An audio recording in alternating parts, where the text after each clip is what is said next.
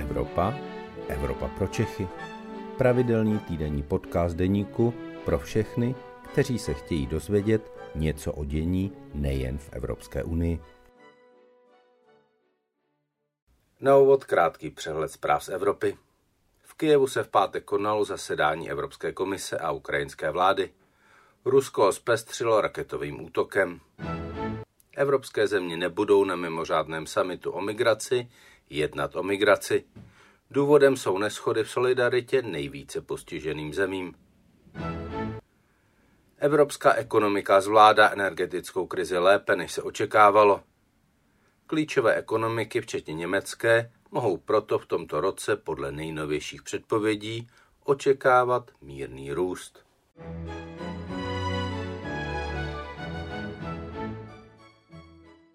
Dobrý den, je středa poledne a tak je to vaše oblíbená Evropa pro Čechy, u které vás vítá evropský editor deníku Luboš Palata.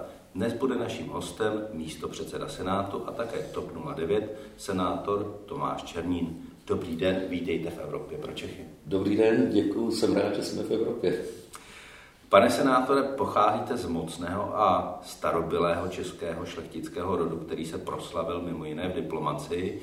Jeden z vašich, pravda, nepřímých předků byl předposledním rakousko-uherským ministrem zahraničí. Jak vy máte blízko k diplomaci a k evropské politice? No, docela těžká otázka, ale myslím si, že jsem samozřejmě nadšeným Evropanem, ale především Čechem a e, doufám, že něco z té diplomacie teda mám i v genech.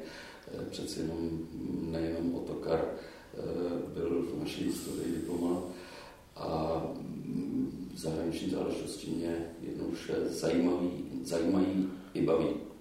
Vy jste ale musel vystudovat, nebo chtěl vystudovat, to já nevím, eh, eh, v ČVUT. Bylo to vaše rozhodnutí, nebo prostě v té době Černiny na jiné vysoké školy nebrali? Bylo to myslím překvapení, že mě vzali na ČVUT a nějak přeci jenom ta doba byla dost složitá. My jsme bydleli v Krušných horách, tam rodiče v 70. letech koupili vlastně rozpadající se eh, dům a peníze nebyly, takže jediná pracovní síla, kterou měl otec po ruce, jsem byl já, takže eh, vlastně od útlého mládí jsem znal cihly a míchal maltu a dělal další práce, takže nějak tak eh, mi to v tu dobu bylo i nejbližší. Přišlo mi to úplně přirozené, že se vrhnu na stavařinu. Ehm, hraje dnes šlechta nějakou roli v evropské integraci a je správný pohled, že ehm, šlechta byla vlastně první evropskou vrstvou obyvatelstva, která žila bez ohledu na hranice evropských států. No, já myslím, že dneska už se nemusíme bavit o šlechtě. Šlechtické tituly byly, jak známo, zrušeny. Nás.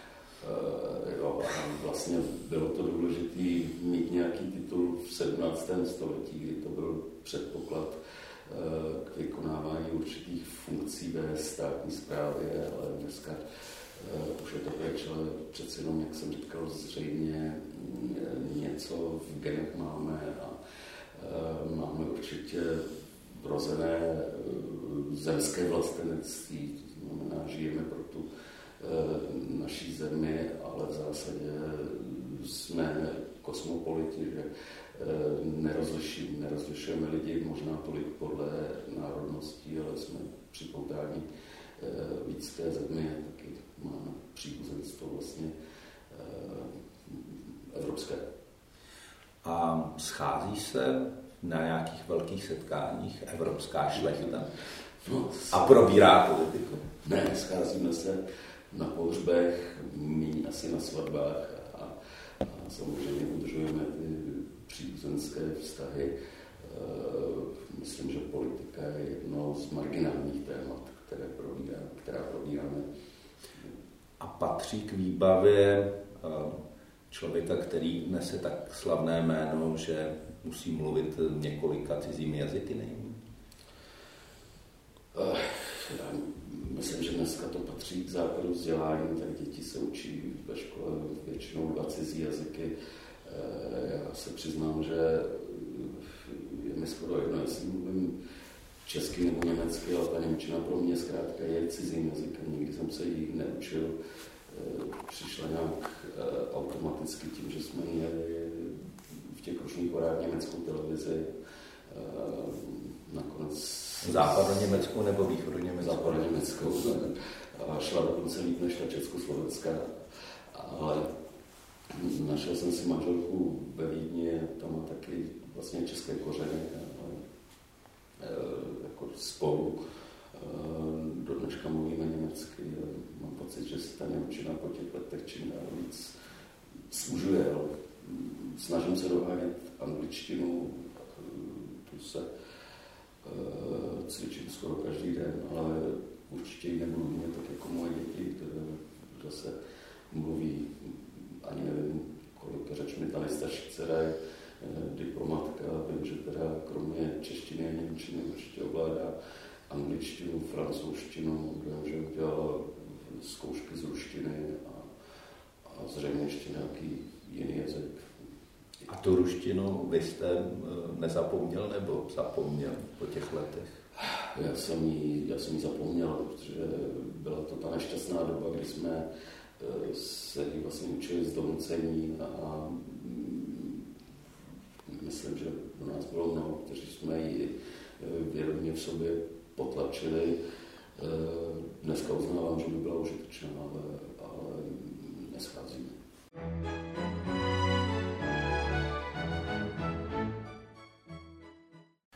Pojďme teď do české politiky. TOP 09 byla a je nejevropštější stranou v koalici spolu.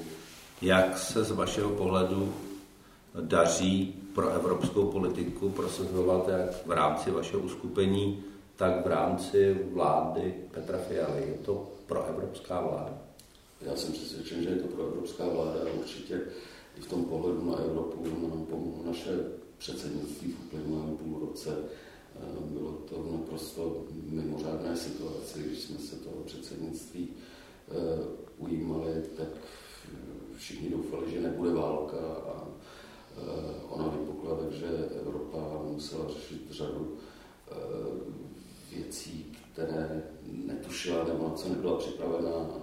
Ruku v ruce s tím přišla krize ekonomická, co se Eh, dalo očekávat. A já myslím, že Česká republika to předsednictví eh, zvládla opravdu na výbornou. Dostali jsme se opět do, eh, do, do první řady v diplomaci.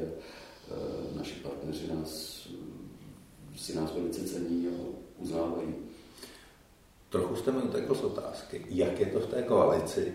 Máte tam přece jenom ODS, která opravdu nebyla vnímána jako proevropská nebo eurooptimistická hmm. strana.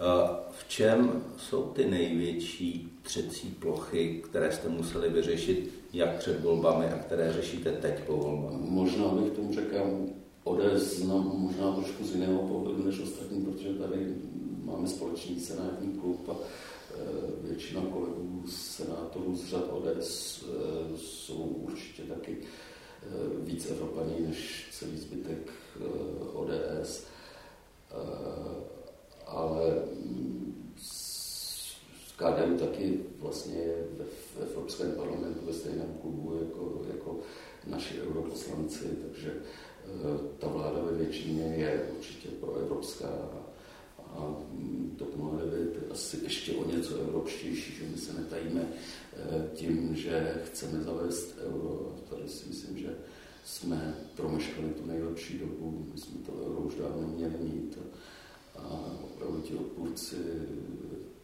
eh, Evropské unie měli z toho eura strašáka úplně zbytečně, protože zažili jsme to ve více zemí, že se obyvatelstvo eura bálo nakonec jsou spokojení, spokojení jsou i Slováci.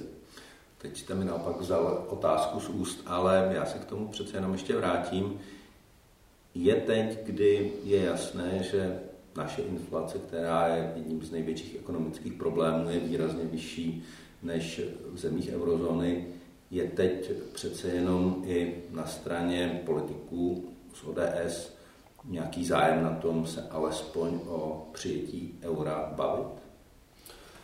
Já to cítím právě z řad těch kolegů z ODS, senátorů a určitě mezi nimi taky převládá zájem minimálně splnit ty kritéria a blížit se těm podmínkám pro přijetí eura. A tahle vláda, co by tedy pro přijetí eura vlastně mohla udělat podle toho programového prohlášení? Je to tak, že přijímat euro určitě za této vlády nebudeme, ale vlastně to, co můžeme udělat a to, co bychom asi měli udělat, je vrátit se opět do toho koridoru ekonomického a finančního, který nám umožní ty podmínky přijetí splnit. Je tohle ten cíl? Tak to věc je, myslím, mezi těmi koaličními stranami strana, která, má, která se nejvíc hlásí k rozpočtové odpovědnosti. Samozřejmě v současné situaci je to dost těžké. Myslím si, že Máme možná ještě i důležitější priority než přijetí eura, to je splnit naše závazky vůči spojencům 2% HDP na, na obranu. Eh, takže všechny tyhle eh, priority skloubit opravdu není snadná záležitost, ale musíme to dokázat. Pak tady máme prioritu, aby jsme měli čím topit a svítit i příští rok, takže to je asi obrovská zátěž pro státní rozpočet. Vidíte vy nějaké světlo na konci tunelu, že tuhle energetickou krizi zvládáme a zvládneme v tomhle roce? Tak já myslím, že tuhle zimu jistě nikdo nezmrzne a e, jsou nejlepší předpoklady k tomu, aby nezmrzl ani příští rok. A e, vedle to se nám podařilo se vlastně odpoutat od energetické závislosti na Rusku a teď je velká naděje, Eh, ještě v tom využití, využití obnovitelných zdrojů a si myslím, že bychom opravdu měli tlačit na to, aby zkrátka na každé střeše, která je k tomu uspůsobená, byly solární panely.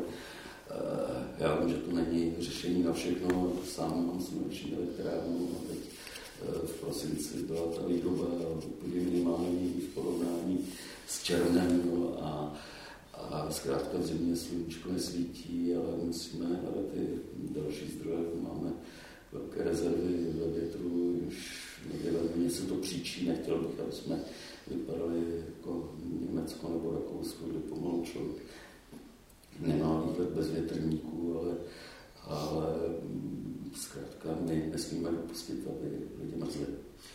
Co bioplynka? Máte na svém um statku něco takového a chystáte to? Eh, bioplinku nemám, ale mám nedaleko Dimokur ekologicky soběstačnou obec Kněžice, kde starosta Milan Gazde je nadšeným propagátorem eh, vlastně veškerých obnovitelných zdrojů a tom bioplinky mají, myslím si, že i na tomhle poli eh, jsou určité rezervy a určitě nedává smysl, když nějaký subjekt má hovězí dobytek a, a pěstuje kukuřice, nebo čím krmit a veškeré zbytky z pole a i ten hnůj vozí do bioplinky, takže to je ta uh, otázka, čím tu bioplinku, uh, čím tu bioplinku, pardon, čím tu bioplinku plnit.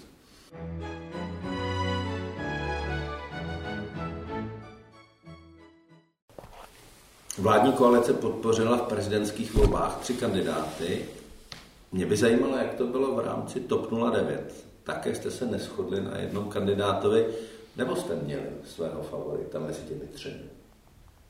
Já myslím, že to bylo opravdu dáno na, na libovůli každého člena a myslím, že bylo dobře, že jsme měli ty tři kandidáty, že jsme lidem dali na vybranou, protože nakonec vyhrál opravdu nezávislý kandidát, kterého jsme podporovali proti kandidátovi stranickému Andreji Babišovi. Takže myslím, že, že nikdo, nikomu nebylo nařizováno, musíš volit toho nebo toho. Takže z vašeho pohledu ten záměr dopadl dobře a pomohlo to tomu, že v těch volbách Petr Pavel takto uspěl? Já si myslím, že důležité bylo, že ti dva kandidáti, ty ti dva další kandidáti, které jsme doporučili, eh, mu vlastně okamžitě vyjádřili podporu, takže tím i splnili to, co jsme od nich očekávali. Probířským kamenem spolupráce koalice spolu a vlastně i celé vlády budou už za rok a čtvrt další volby, a to do Evropského parlamentu. Pokud nechcete, aby hnutí ANO tyhle volby vyhrálo, tak budete muset zase udělat nějakou proevropskou koalici. Teď je velká otázka, jestli lze taková koalice, která dnes existuje, koalice spolu udělat s ODS, nebo jestli se rozlížíte po jiných koaličních partnerech do těch evropských voleb v rámci vlády, třeba, třeba hnutí stanu. Tak přeci jenom je to ještě eh, rok a půl času, než ty volby budou, takže nějaký čas ještě máme na jednání a my jednáme intenzivně. A ta koalice vám dává pro evropské volby smysl? To jsou... Samozřejmě dává mi smysl, ale těch variant ještě více a já bych nechtěl předbíhat.